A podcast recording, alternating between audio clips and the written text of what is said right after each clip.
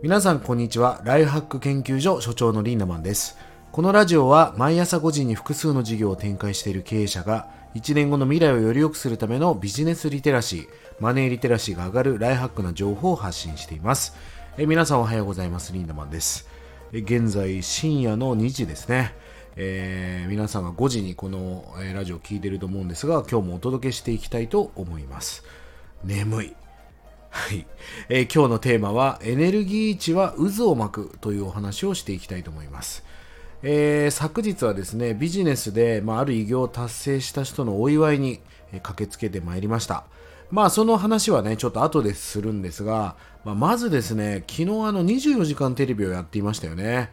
あのー、僕24時間テレビ、あのあ、ちょっと苦手なタイプだったんですよ。あのー、まあ、なんでかっていうと、その、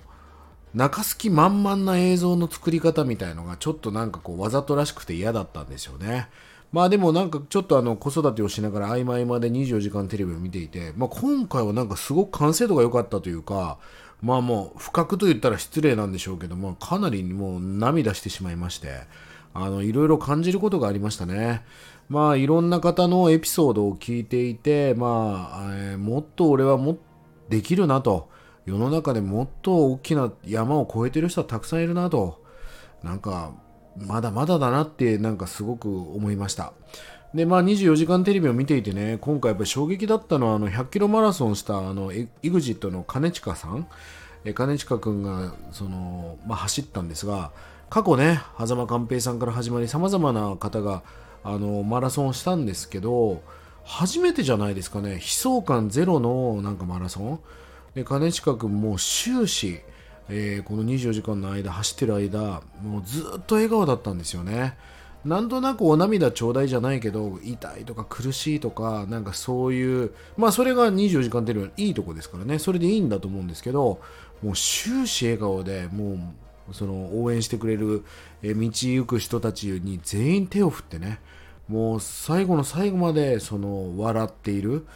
まあ後で聞いたところによるとなんかお母様がその癌になってもえ、っともう長くないみたいな状況だったりとか、まあ、兼近さんっていうのはもともとすごく貧乏な家庭に生まれたんですよね。でまあそこで自分が希望を失ってみたいな。で何か自分にできることはないかってなった時に、まあ、このマラソンを走ることじゃないかっていうことでもう最後まで笑顔でっていうその姿勢といやもうねやっぱ運動しててきつい時なんか笑えないですよね。まあその中でもう兼近君が終始笑ってる姿を見てめちゃくちゃかっこよかったですね。うんなんかその悲壮感がない100キロマラソンに僕は感動しておりました。じゃあねちょっと本題に入っていきたいなと思うんですがまあ、えー、先ほども言いましたようにあの偉業を達成した人のお祝いに行ってまいりました。でまあその人のね、まあ、彼の話を聞いていてまあいろいろ感じることはあったんですが、まあ、僕が一番こうここだなって思ったところはやっぱエネルギー値なんですよね。えーまあ、彼は若干29歳で、まあ、一つの偉業を達成するわけですがまあまあそのパッションというかエネルギー値が高いんですよね。でエネルギー値っていうのは面白いもんでエネルギーっていうのは渦を巻くんですよ。渦っていうのはこう人を巻き込んでいく、まあ、まさにスパイラルのようなそんな渦をね巻き起こしているんですよね。まあそれは彼だけじゃなく、えー、それがスポーツ選手であれビジネスマンであれもうとにかく成功していく人はねエネルギー値が高くて渦を巻くんですよね。それが結果影響力になっていったりします。でまあ彼が、まあ、ある決断をしてね、まあ、目標を達成していくわけですがそのたった一人の決断でたくさんの人の人生がやっぱり変わっていくんですよね。まあ、これがなんか人生の面白いとこですかね。逆にその彼を取り巻く、えー、方たちはきっと彼が決断していなければその人たちは人生が変わってなかったんじゃないかなっていう見方で見てたんですよね。だからまあなんかリーダーの仕事っていうのは様々な仕事があるかもしれませんがやる理由を作ってあげるっていうのもなんかリーダーの仕事だと思うしある意味いい環境っていうのはやらなきゃいけない理由がたくさんある環境がいい環境なのかもしれません。まあ例えば強いスポーツのチームに入るともう絶対勝たなきゃいけないってプレッシャーがあるじゃないですか。そのプレッシャーがあるから頑張って勝たなきゃいけないというプレッシャーがあるからこそ練習に励むわけですよね。だから本当にいい環境っていうのはやらなければいけないって思わせてくれるそんなリーダーの元で何かを頑張るっていうのが重要なことなのかなと思って聞いておりましたまあ成功していく人にはなんかこうあのね成功していく人には絶対こうなコツとかテクニックはないんだけどまあ絶対的な共通項みたいなのがあると思うんですよねまあまず一つはエネルギー値が高いですよね今日話したようにもとにかくエナエナジーが高いパッション、情熱ですよね。まあ、ある意味欲なんで性欲、食欲高いですよ。だってエネルギーだから。まあエネルギー値が高い。成功していく人っていうのはなんかスキルが高いんじゃなくて成功したいっていうもうそのエネルギーが高いですよね。そしてそしてスピードが速い。まあ、昨日の彼の話を聞いていてももうスピード感が速いですね。これをやってみろっていう、まあ、アドバイスに対するもうその着手していくアクションを起こしていくスピードと量がやっぱり尋常じゃなく速く量が多いですよね。えー、そして素直。あの言われたことを実直にピュアにやっている姿を、まあ、見ていった時に、まあ、この素直さっていうのは、まあ、どの成功哲学本にも書いてあると思うんですが素直さが大きいなというのも感じました。そしてアドバイスってさそのその人が言ってるアドバイスが本当か嘘か分かんないじゃないですか今日僕が話してる話も本当か嘘か分かんないじゃないですかでもなんかそういう見えないものを信じる力みたいなものも成功にとって重要だなと思うんですよね。斜めから見たらそんな風にそんなこと言っちゃってみたいなそういう捉え方だってあるわけですよ。でも、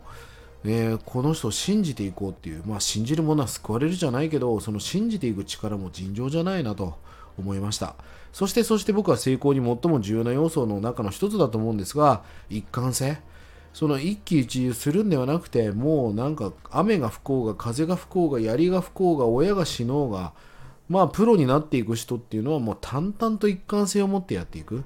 やり抜く力があるなっていうのをまあ痛感しています。まあ彼の、えー、昨日ね達成した彼の話を聞いていてまあそんなことを思った次第でございます。エネルギー値っていうのはとにかく大事なことですよね。エネルギー値っていうのはまさに練炭。うん炭ですよ。あのバーベキューで炭を起こしたりしますがなかなか炭を起こすのって大変ですよね。まあ自分が燃えてない時っていうのはもう真っ黒な炭ですから。でしかも炭って触ると結構冷たいじゃないですか。でまあその炭を1箱買うわけですけどその1箱買った炭の真ん中に真っ赤っかに燃えてる炭を1個だけね真ん中にぶち込んでおくと次の日もう全部の炭が真っ赤っかに飛び火していますよね。まあエネルギー値を上げる方法っていうのはあるとするんであればこの真っ赤な炭の周りに自分が身を置くってことだと思うんですよね。その環境設定能力みたいなものまあそういったセンスみたいなものが重要なのかもしれません。あのー、まあこんな話をすると分かりましたエネルギー値が高い人のとこ行きますとか言うんだけど行ってみみたいな暑くてやけどしそうでめちゃくちゃ居心地悪いよみたいな。まあ昨日ねその